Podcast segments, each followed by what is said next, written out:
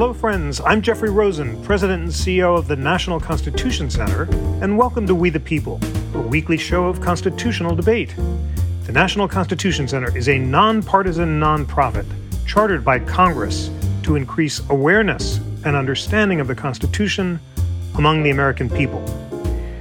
The court recently decided West Virginia versus Environmental Protection Agency. That case questions the EPA's authority to regulate greenhouse gas emissions and to help us understand the implications of the decision for combating climate change and for the future of the administrative state. We are joined by two of America's leading experts on environmental law and the administrative state. They were here to recap oral arguments in the case, and it's wonderful to welcome them back to the show. Jonathan Adler is the inaugural Johan Verheij Memorial Professor of Law and founding director of the Coleman P. Burke Center for Environmental Law at the Case Western Reserve University School of Law.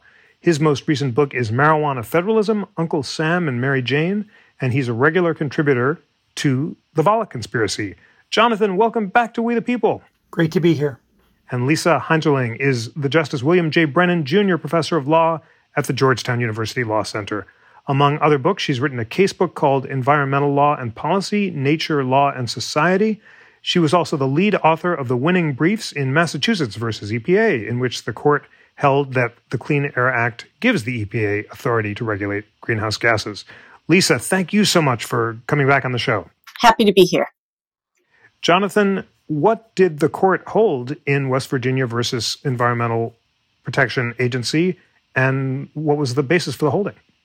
So, in West Virginia versus EPA, the Supreme Court held that Section 111 of the Clean Air Act does not authorize the Environmental Protection Agency uh, to adopt regulations controlling greenhouse gas emissions from power plants that are based on the potential for generation shifting within the power sector. So, to put it another way, uh, the court held that the EPA could not go beyond the adoption of traditional pollution control measures at power plants as a way of limiting greenhouse gas emissions from the power sector, and therefore could not do the sort of thing that the Obama administration had proposed in the Clean Power Plan, which is to encourage utilities to switch the sources of generation, to use coal fired power plants less, and in exchange use natural gas and perhaps even wind and solar facilities more as a way of supplying electricity.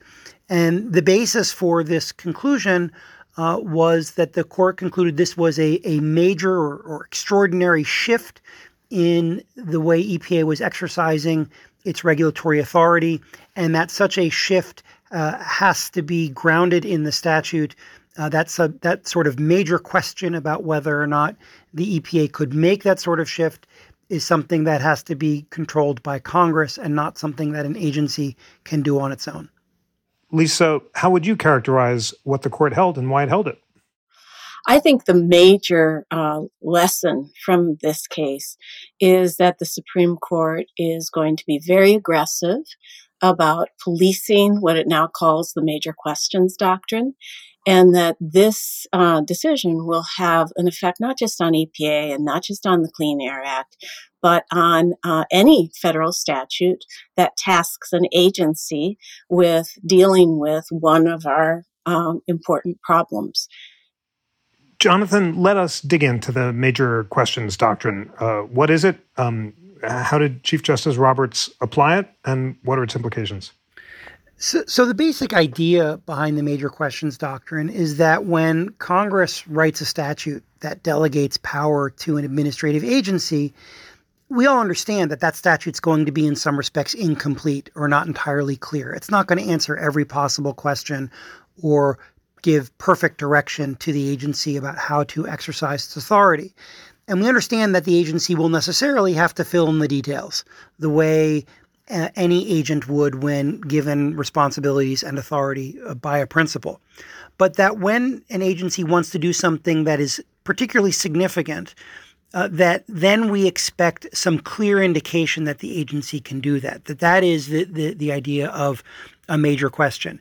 Uh, it is based in the idea that when Congress delegates power, it's going to identify the high points. It's going to identify the most significant things it expects the agency to do, and not leave those things to the agency's discretion.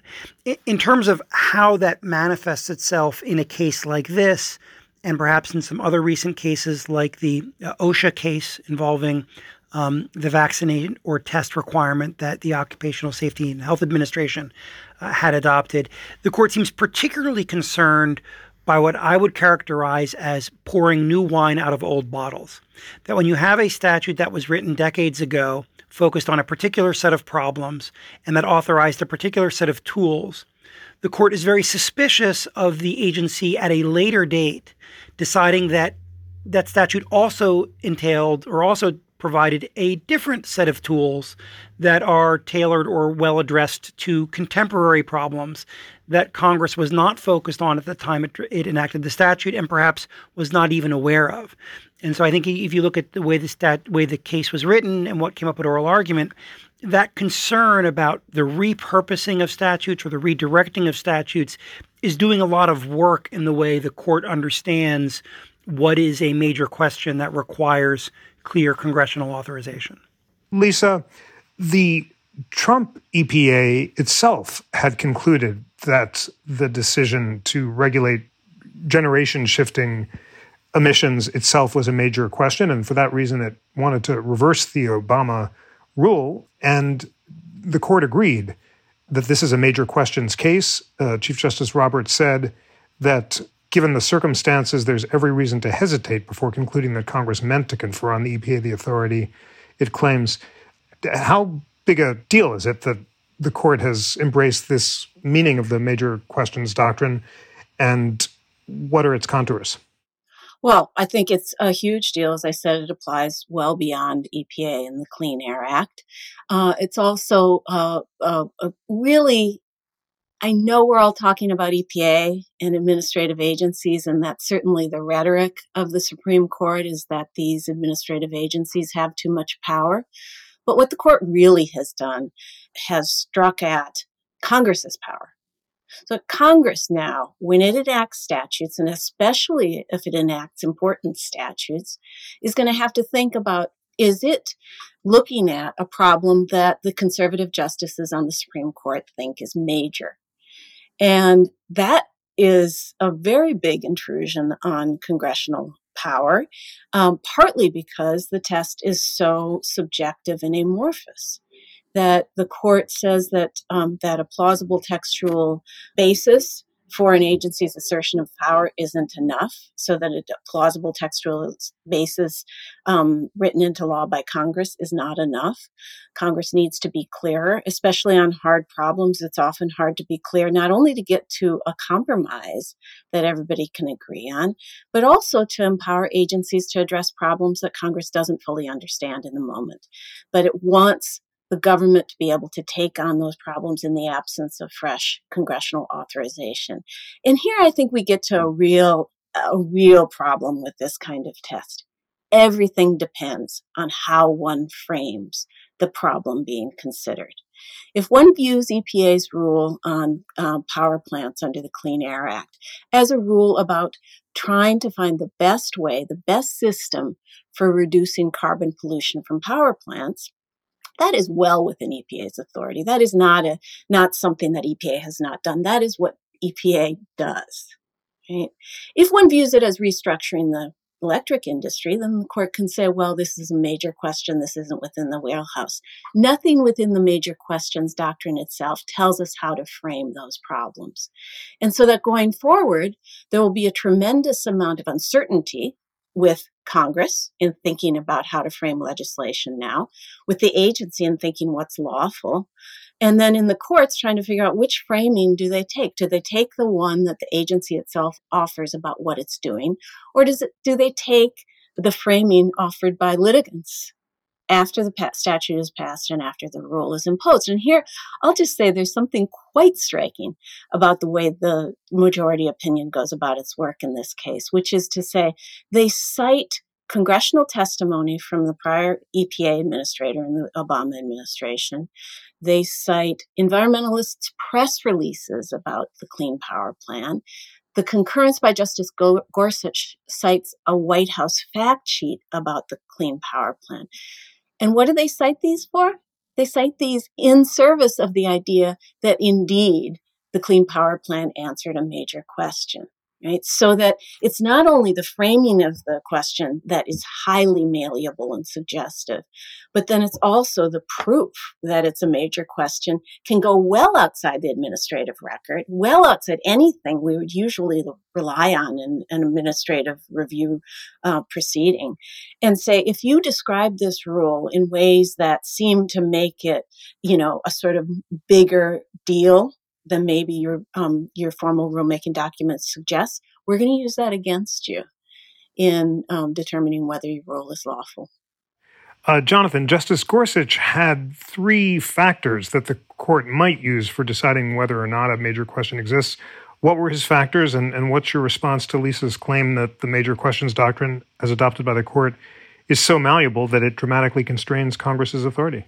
Sure. Well, um, uh, we'll start with with Justice Gorsuch. He wrote a, a concurrence um, joined only by Justice Alito um, that uh, didn't focus much on the statute, but focused more on the idea of the major questions doctrine, and in particular focused on the idea that the major question, questions doctrine uh, operates as a quasi constitutional clear statement rule that is designed to prevent interpreting a statute in a way that would create constitutional problems.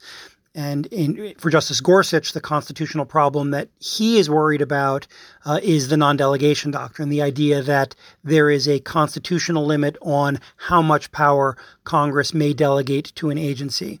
Um, Justice Gorsuch has previously said that he thinks um, there is such a constitutional constraint on Congress uh, and that the court should enforce it. And so I think that's important to understand what is different about his concurrence than, than, the majority.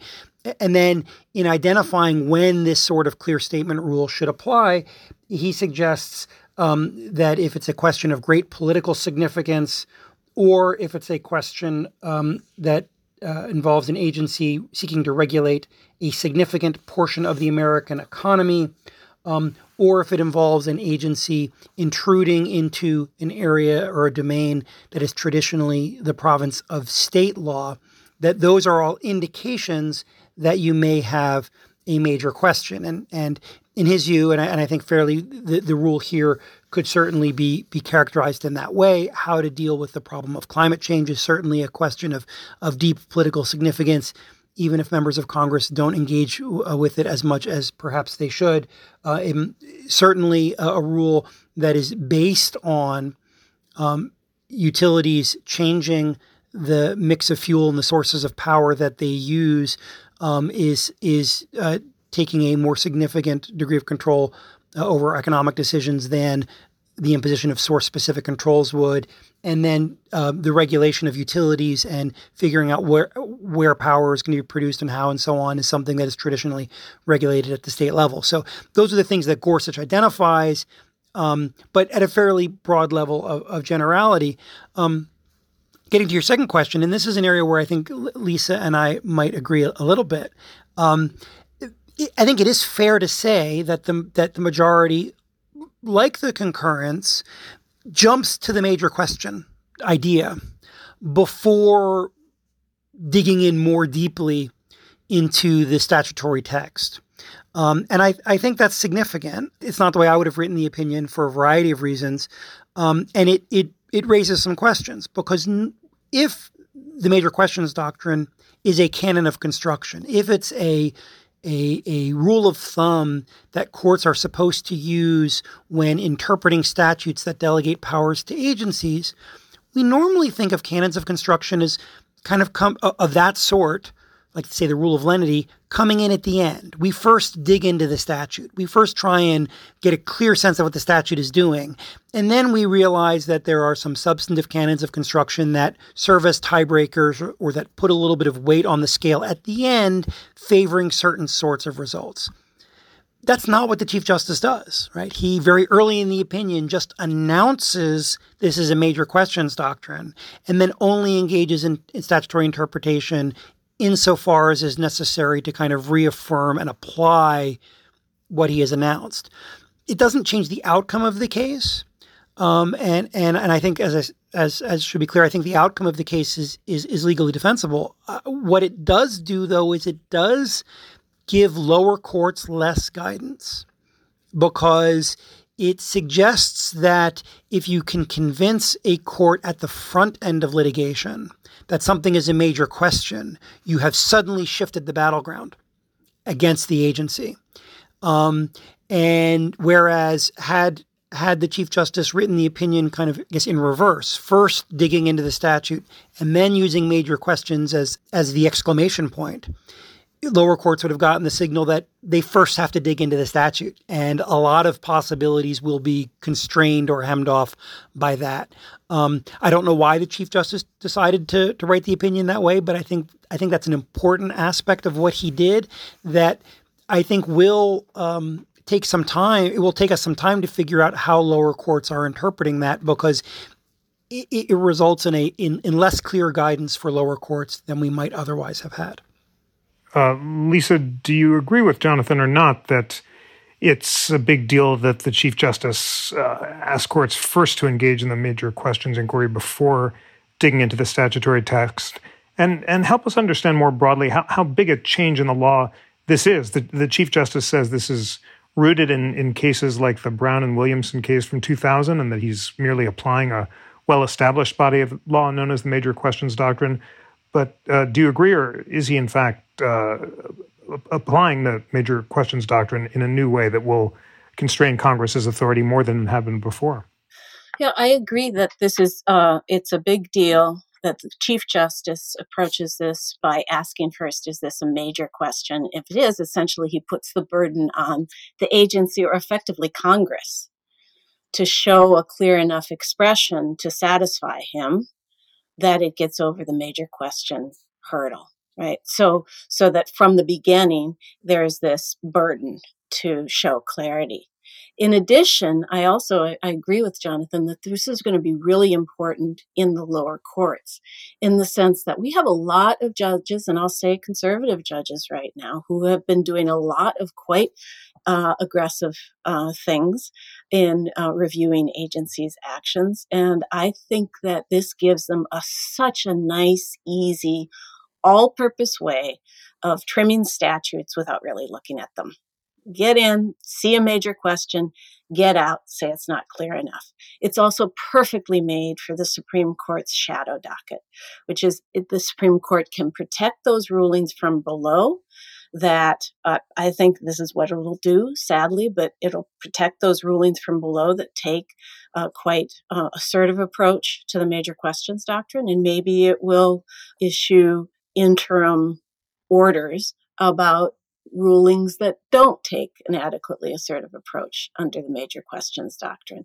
So it seems to me that this isn't just about the Supreme Court at all, it's about the lower courts, as Jonathan was suggesting, and that the ease of doing this analysis, if what you look for is the major question and then the statutory question almost follows after that. Uh, that that's really important and and I think dangerous. Whether this is a substantial stretch from previous cases. I mean, I've done a lot of parsing of these cases in an article some years ago, and I don't think we anyone, including me, has the appetite for that right at this moment. But I will say, I don't think the Chief Justice gets that history correct at all. I think the major questions doctrine was born as a kind of aside. Like, yeah, we've sort of decided this case already, but another thing we don't like about what the agency did, it was kind of a curly cue or something added on the end of a completed opinion. It wasn't anything like a doctrine, it was like a, a sentence, a, a little extra point. But now it's blossomed into not only this uh, uh, freestanding doctrine, um, this clear statement rule that operates from the beginning, and this this real ouster not only of the agency's authority but of Congress's authority. So again, it it was sort of born in an era when um, the court still actually seemed to follow the Chevron um, doctrine of deference to agencies' interpretations, and and the major questions idea was if if if it was anything more than a decorative curly curlicue, it was a way to get out of Chevron deference um, or to avoid Chevron deference. But now it's really taking aim at saying Congress needs to be clear enough. And if it's not clear enough, there just isn't authority under the statute. Deference, no deference, whatever the agency said, there isn't any authority under the statute. And if I may, I'd just like to point out what I think is very odd about the Chief Justice's opinion, and I think is telling, which is he goes through these this few paragraphs trying to establish that this has been with us for a long time and this is nothing new. In that sequence, he doesn't mention his own major questions opinion, which is King versus Burwell. He just doesn't mention it. I don't know if his conservative colleagues don't like him mentioning King versus Burwell, but it's a major absence from that catalog of cases. And it struck me that one thing that King versus Burwell did do at the end of the day, the federal government got its subsidies for the federal exchanges. The taxpayers got their tax credits, federal tax credits on the federal exchanges. That is the way that the agency had understood the law going in, survived, even though the court said the statute was ambiguous, and even though the court said it was a major question. So think about that. In West Virginia, wouldn't that mean, if you applied that same rule, that you say, well, we're going to look at the statute, and the statute may well, at the end of the day, we may well think that um, the authority of EPA remains. We're just not going to defer to them. And so it strikes me that the failure to cite King versus Burwell avoids the question of those differences, where in King versus Burwell, the statutory structure and the, and the agency structure remained. Where in this one, the major questions idea is enough to just throw out the whole thing. Thank you very much for that and for reminding us of the Chief's opinion in King versus Burwell, which, of course, was the six to three decision from 2015 interpreting provisions of the Affordable Care Act and, as you say, upholding as consistent with the statute the outlay of, of premium tax credits uh, to people in the states. Um, Jonathan, let us dig into the statutory analysis. The core of the Chief Justice's opinion um, is that, as he puts it, the only interpretive question before us and the only one we answer is whether the quote, best system of emissions reduction, end quote, identified by the EPA and the Clean Power Plant was within the authority granted to the agency in Section 111D of the Clean Air Act. So everything turns on the meaning of these words, the best system of emissions reduction. Tell us about the significance of those words and why the Chief Justice and the court conclude that they don't authorize the Obama generation shifting plan at issue in this case.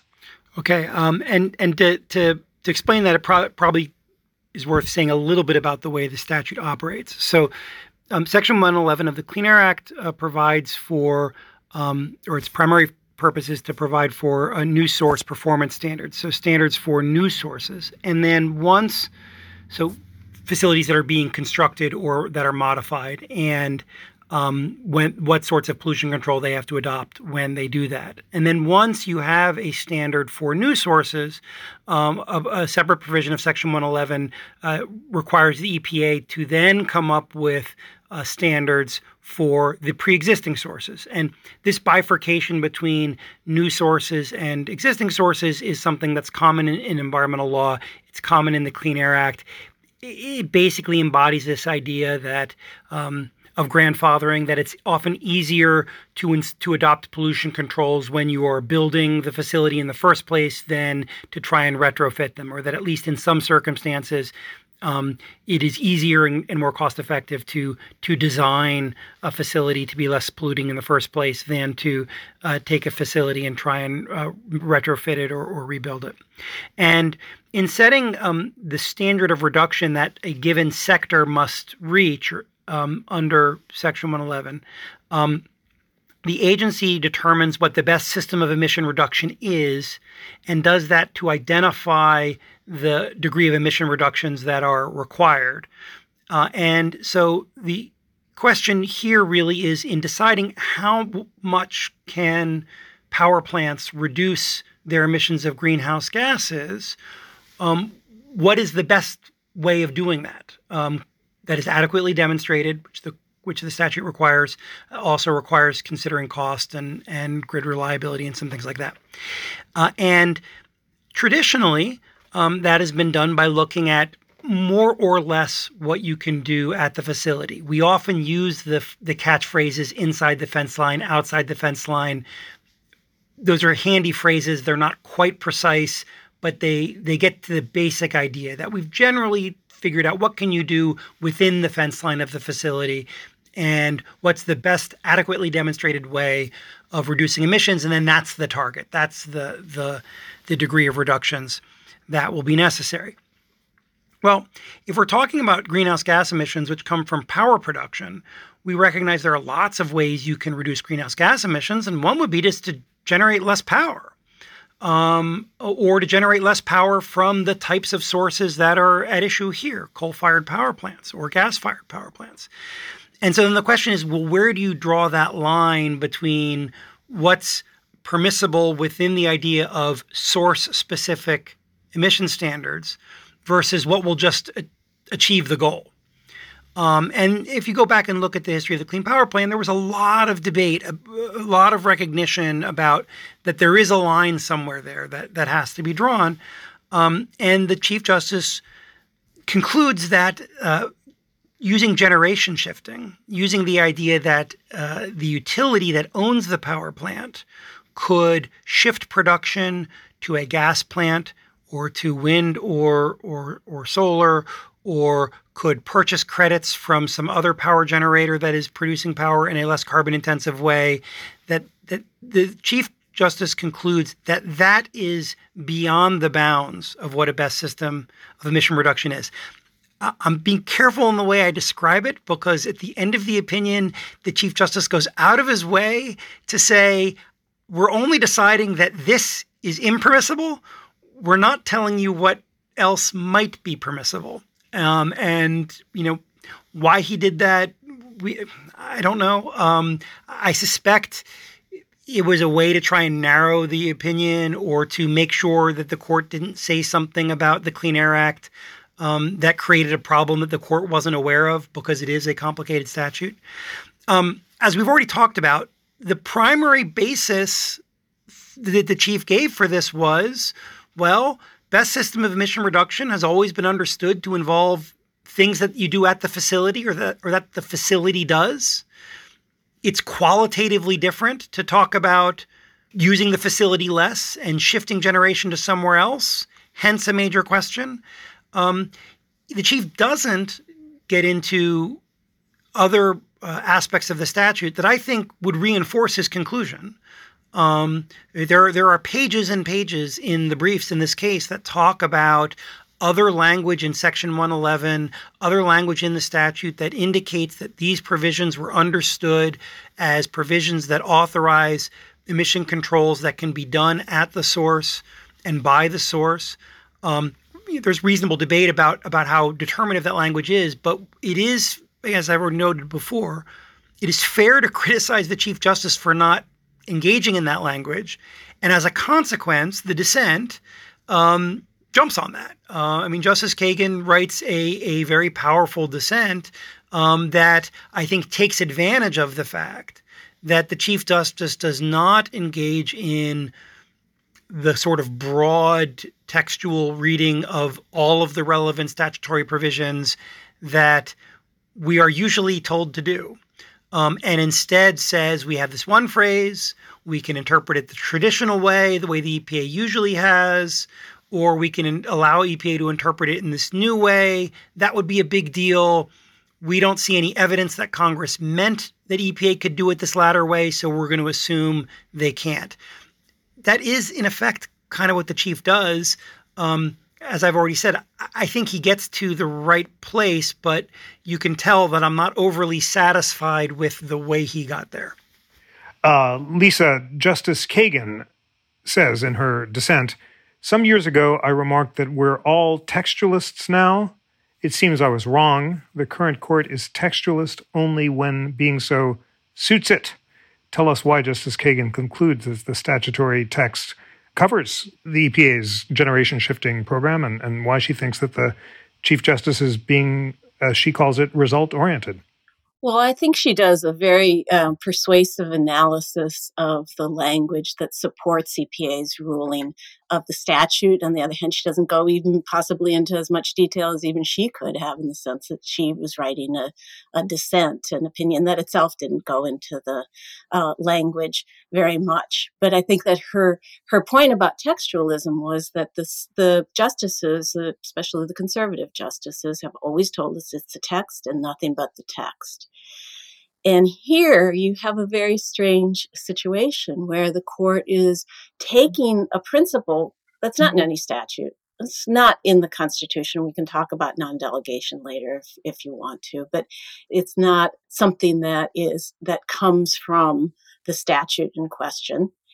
And it's importing that into the question about what the statute means. So it's completely outside the text of the statute. And that's the main work done in this opinion is to say that that's the interpretive principle and then to look at why this case falls into that interpretive principle. If you look at it, I'm looking at the opinion. It's like three pages of statutory analysis when you get down to the bottom of it. It's 31 pages of analysis, but only a few pages, basically three quick points at the end about why the statute isn't clear enough. And so I think Justice Kagan takes a more careful look at the statute, a more careful look at the breadth of the word system, because of course the central language at issue here is the best system of emissions reduction, which is very um, broad language, language that not that long ago we would have think thought uh, actually gave discretion to the agency to um, make judgments about what fell within that um, within that language. So I think she's right in the sense that she says that the, the majority has found a get out of text free card in the major questions doctrine. Again, you can look, just take a quick look, eyeball the statute, see an important problem, and not look much further. Once, remember, once a case gets to the Supreme Court, especially, everybody's had eyes on it and everybody can make that statute either blurry or clear as they as their lawyerly talents can uh, afford. And, and and so that a lot of work is done in that first part of saying it has to be so clear and clear enough for these justices to be able to hear it actually. So i think she has it right on that uh, Jonathan, what, what's your uh, response to Justice Kagan's point, which Lisa's also made, that statutory language is malleable, and the court here, as Justice Kagan said, is using the uh, get out of text free card in service of a broader goal to prevent agencies from doing important work, even though that's what Congress directed. Well, I mean, I, I think that that Kagan's critique that the court does seem to be taking a shortcut to avoid engaging with the full text is fair. And I think it relieves her of engaging with some of the other portions of the text that she doesn't engage with either. And I think, as, as Lisa noted, she's writing in the dissent, she's responding to the majority. The majority doesn't go there. Why waste her time going where the majority doesn't force her to go? I, I, I think that's reasonable. Um, you know, I so I think as a critique of the way this opinion was written, um, I think it's it's fair because the the opinion didn't do the work. Now, as I mentioned before, I think there is a lot of other there's a lot of other text in the statute which does make fairly clear that um, standards of performance for existing sources were standards for those sources. Um, that they were not about um, regulating the electricity grid. They were about regulating specific facilities, specific plants, and that the best system of emission reduction um, was about a system that can be applied at a plant or, or put into place by a plant, not something that we can do on a, on a more a global level. And that every time Congress has wanted to do something on a more global level, uh, Congress has expressly done so, as it did in the acid rain program, as it did in, with stratospheric ozone depletion, uh, the phase out where that involved the trading scheme and so on. So I think there are actually there are responses to Justice Kagan's uh, critique. Um, what I have a hard time suggesting is that the chief actually made them. You know, I don't know if that was because it was the end of the term and they were trying to get this opinion out. And as we all know, this was a very busy term. And if you include the administrative matters and the shadow docket and the leak and so on, the Chief Justice clearly had a lot on his plate. So maybe this is a consequence of rushing the opinion. I don't know. I will say, um, I had I had a similar feeling of dissatisfaction with the um, OSHA decision involving the OSHA uh, COVID policy, where again I think a very strong text based argument in support of the same conclusion could have been made. And, and, where the major questions doctrine would have merely been the, the cherry on top, it would have been the exclamation point, it would have been the this confirms our reading. Um, and instead, in that case, the court took a shortcut. I see the same thing here. Um, and so, you know, I don't find Kagan's critique convincing on outcome because I think she ignores other sources of statutory meaning that are relevant, um, that are part of the context of the phrase best system of emission reduction. But she wasn't forced to make those arguments because unfortunately the majority, uh, in my view, didn't didn't do the full work that I think we would have benefited from of of showing how um, this is this this is a common sense opinion in in terms of how it construes EPA's authority, even if it means we have to wait for Congress to act to adopt what what would be a fairly commonsensical way of reducing emissions, greenhouse gas emissions from power plants. Lisa, you are a nationally recognized expert on Congress's authorization for the use of emission tradings program. In fact, Chief Justice Roberts' majority opinion cites one of your articles uh, from 2004 on behalf of the proposition that the acid rain program was the nation's first ever emissions trading program. What's actually going on here? If you just step back and explain to our listeners what Congress was trying to achieve in the course of the 90s and 2000s why does that lead you to conclude that Congress did, in fact, intend to authorize the program at issue here? Well, I have to say, I I am persuaded. I said that I was persuaded by Justice Kagan's arguments. On the other hand, I think the statute is not as as clear as one might like. Um, I did think back when I wrote the article. That article was written when uh, the administration of George W. Bush um, wanted to regulate um, mercury emissions from power plants. We're always with power plants. Um, and wanted to do so through a trading program, which was came as a surprise to many people because it was actually at that time under legal obligation to regulate uh, mercury as a hazardous air pollutant, which would have um, brought with it very stringent controls. And people, including me, were were um, quite concerned about allowing pollution trading in a toxic pollutant like mercury. So we looked at this in that article, Rena Steinzor and I looked at the statute. And what I found, as I said in the article with Rena, was that the statute was kind of a jumble, that there were signs in both directions about what Congress was trying to achieve in that program.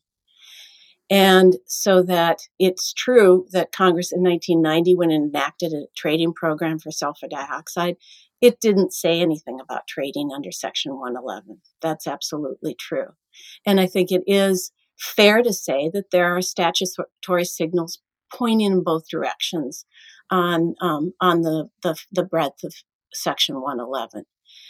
By the same token, the, at that time, it didn't feel to me like the statutory arguments had been made in the kind of full dress way they were in West Virginia. And at that point, it just seemed more persuasive to argue that when the EPA sat down and made a regulation that explained the basis for it, explained exactly why it was doing it, that that made some sense. So I, I did think the statute was a bit of a jumble. I think it still is a bit of a jumble. And I think, uh, but I also think that uh, at the end of the day, EPA did a pretty good job of uh, explaining itself in this, in the Clean Power Plan. I also think more, I know I keep coming back to this, but I think this really is the top line sort of takeaway from West Virginia is I, I really think that this case is different, not because the EPA lost on a particular section of the Clean Air Act, lost a particular power under a particular section of the Clean Air Act, um, because I think that, that statutory interpretation to me is almost always debatable. But it's important because of this thumb on the scales that the Supreme Court has put on uh, statutory limits that precedes close statutory analysis is outside any statutory text and I think is only imperfectly connected to the Constitution. One thing we haven't talked about is that Justice Chief Justice Roberts says one, he says the major questions doctrine comes from an assumption, a presumption, which is a good word for it. It has two different meanings. A presumption that Congress means to, to legislate clearly on major questions. They don't cite any authority for that idea that that's what Congress does and that's how Congress behaves. They do cite an opinion by Judge Kavanaugh on the DC Circuit for that kind of presumption. So there's this idea, it strikes me as falsely respectful. Oh, we think that Congress would want this or this is the way they behave. There's no evidence of that. You take that away, and what you have is a bare reference by Chief Justice Roberts to separation of powers principles. That's all he says. No citations to cases, just separation of powers principles. It can't be anything but non delegation that he's citing to.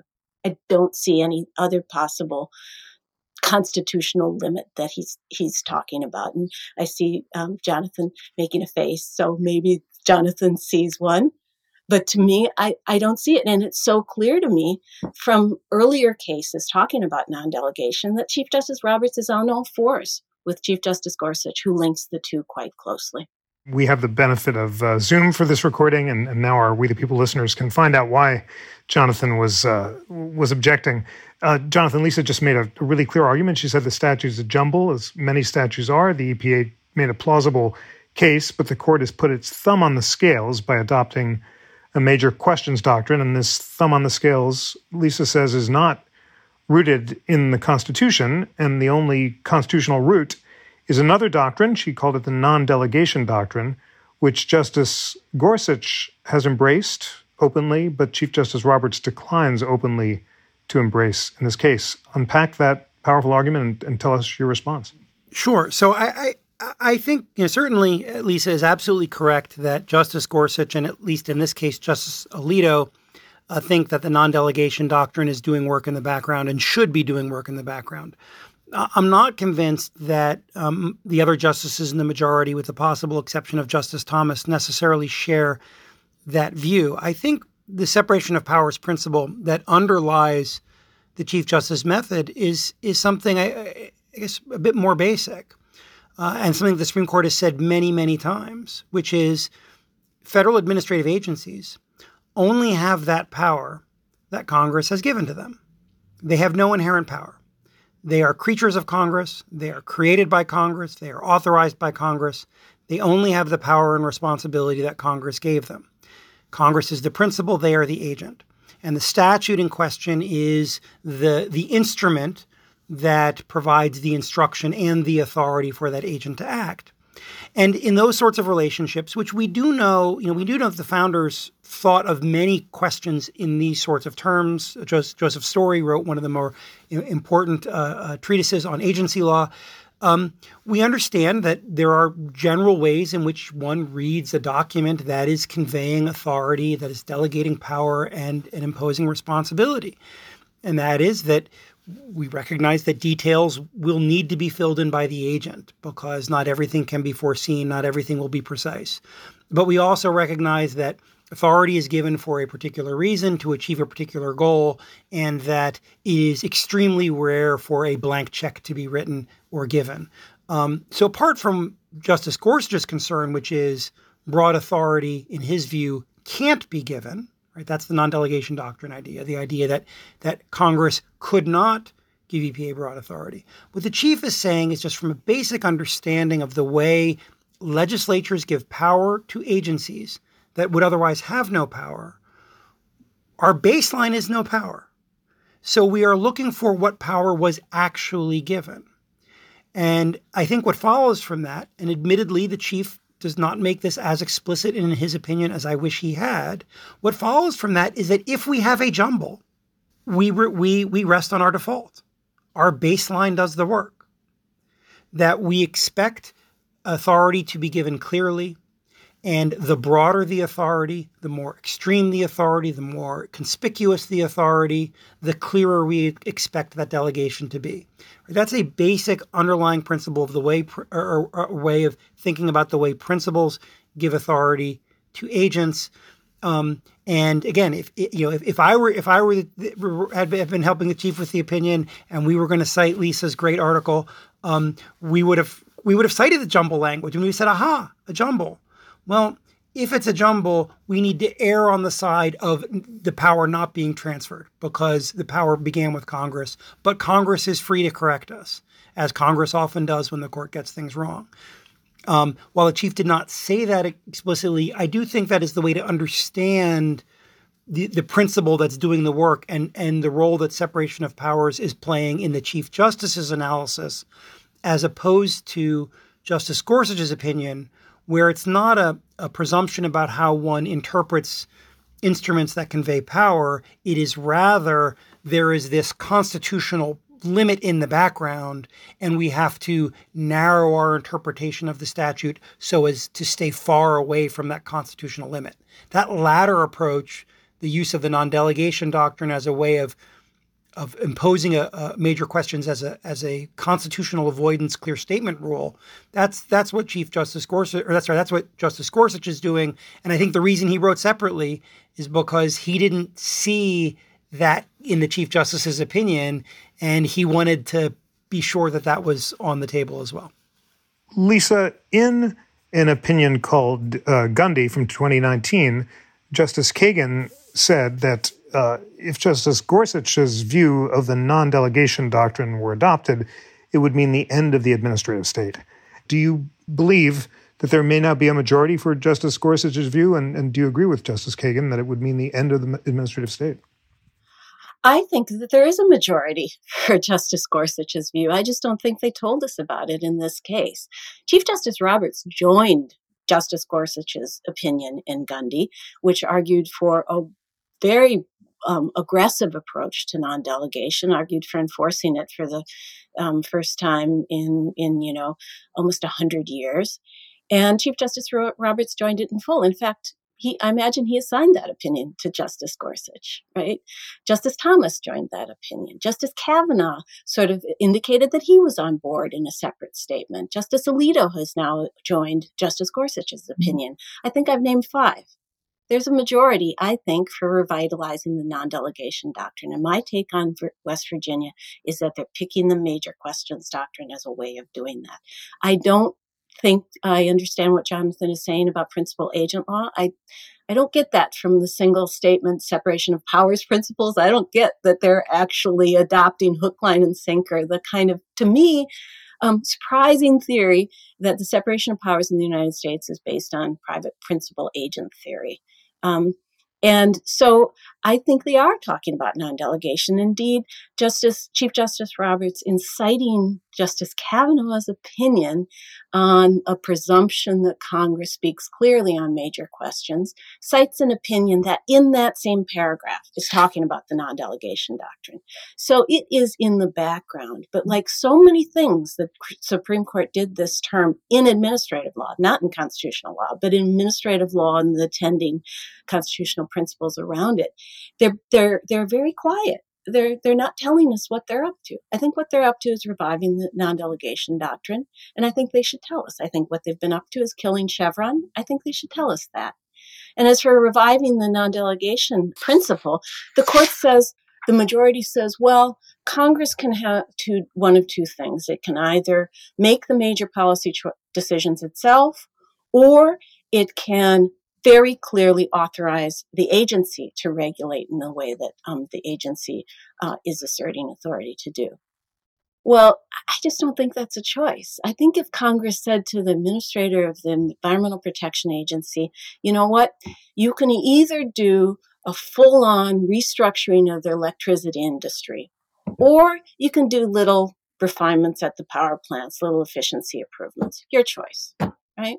Your choice the the nature of the electricity industry turns on it and it's your choice. If they said that clearly, as clearly as the court wants in West Virginia versus EPA, I think they would then say, oh, you've passed the major questions idea. You've been clear enough, but it's unconstitutional. Jonathan, do you agree or not that this is just a halfway point to uh, an eventual embrace by the court of the non-delegation doctrine, and that that and and do you agree with Justice Kagan that that would mean the end of or serious constraints on the administrative state? And what do you think of Justice Kagan's memorable final sentence in her opinion? In this EPA case, the court appoints itself instead of Congress or the expert agency the decision maker on climate policy. I cannot think of many things more frightening. Well, in, terms of what what the court um, would do in, in that hypothetical. Um, I don't share Lisa's intuition. Um, I think that uh, Justice Gorsuch, Justice Alito, and Justice Thomas probably would. Um, I'm not sure about the rest. I think that Justice Kavanaugh's separate statements, um, his identification of what he would characterize as the major powers doctrine as a variant of major questions, um, really isn't a full non delegation doctrine. And I think that um, one reason I'm not sure there are five votes for reviving the non delegation doctrine uh, is the same reason that folks like the late uh, Justice Antonin Scalia never fully embraced it, is because the line drawing problem is very difficult. And in one of the reasons the court appears to have backed away from enforcing the non delegation doctrine is figuring out what the line between a permissible and impermissible delegation is is difficult. Whereas um, adopting a, a, rule of statutory interpretation where the broader the authority the agency wishes to uh, exercise, the clearer the indication that it has that authority must be, is something that I think is much more administrable uh, and more in line with uh, the outcome uh, that we see in this case. In terms of whether or not it would mean the end of the administrative state, it really depends on how Congress acts. Um, you know, when Congress enacts broad leg- regulatory legislation, um, Congress is not itself required to come up with all the details of that legislation. In fact, that's not what happens. Um, most of the 1990 Clean Air Act uh, was written in the executive branch, um, not in the, the, Congress. Congress revised it and amended it, but most of the key proposals in the 1990 Clean Air Act amendments, the largest, most comprehensive environmental law uh, ever enacted in our nation's history, um, were drafted either at EPA uh, or in the White House or some combination thereof, and then given to Congress. And then Congress again made some did some fine tuning, but relied upon the expertise within the executive branch for that. Um, there's empirical work by um, by Chris Walker and, and some others po- showing that, that in fact sort of that sort of thing happens more and more that that Congress relies upon agency expertise in writing statutes. And so if if we were to have that, uh, if we were to have the practice that used to be common of Congress revisiting statutes on a regular basis, reauthorizing statutes on a regular basis, a lot of these problems would go away. Um, now, is Congress going to do that? Not predicting that at all. Um, uh, Congress got out of the habit of reauthorizing statutes, and, and I've done some other work um, with Chris Walker on on how to induce Congress to return to the practice of regular, regularly reauthorizing statutes. But I think that's the way to have either an aggressive major questions doctrine or even a non delegation doctrine without hamstringing the administrative state is for Congress to do what Congress is supposed to do. Um, and that would require regular reauthorization of statutes. That would require reinvigorating legislative expertise that used to exist in things like the Office of Technology Assessment. Um, and I do think it's fair to say to to folks on the right who um, uh, support non, the non-delegation doctrine or the major questions doctrine and the like, whether or not they're willing to take the step of reinvigorating congressional capacity and finding ways of forcing Congress to the table more often. Um, but those possibilities are there. Um, it is not as if the only way to have regulation is to let ag- give agencies free rein to reconceptualize the scope of their own powers on, on a regular basis. Um, there there are alternatives. Lisa, what do you make of Justice Kagan's final sentence? I cannot think of many things more frightening than for the court to appoint itself instead of Congress or the expert agency, the decision maker on climate policy. And what do you make of Jonathan's notion that if the Congress were, to do what it's supposed to do, we, we wouldn't have judges making uh, climate change policy?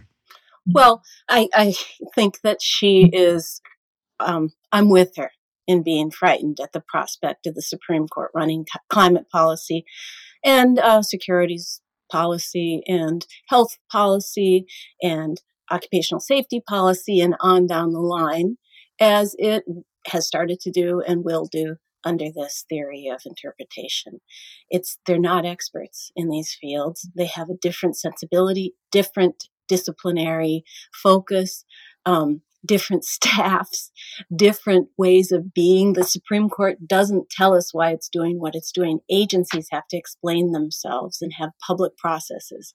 It's just, I don't want the Supreme Court to run climate or an environmental policy or any other agency's policies. I, I will say, when I was writing the briefs in Massachusetts versus EPA, there was a question about whether we would um, ask the court to sort of nudge them into saying that climate um, change was happening and that was caused by man made greenhouse gases.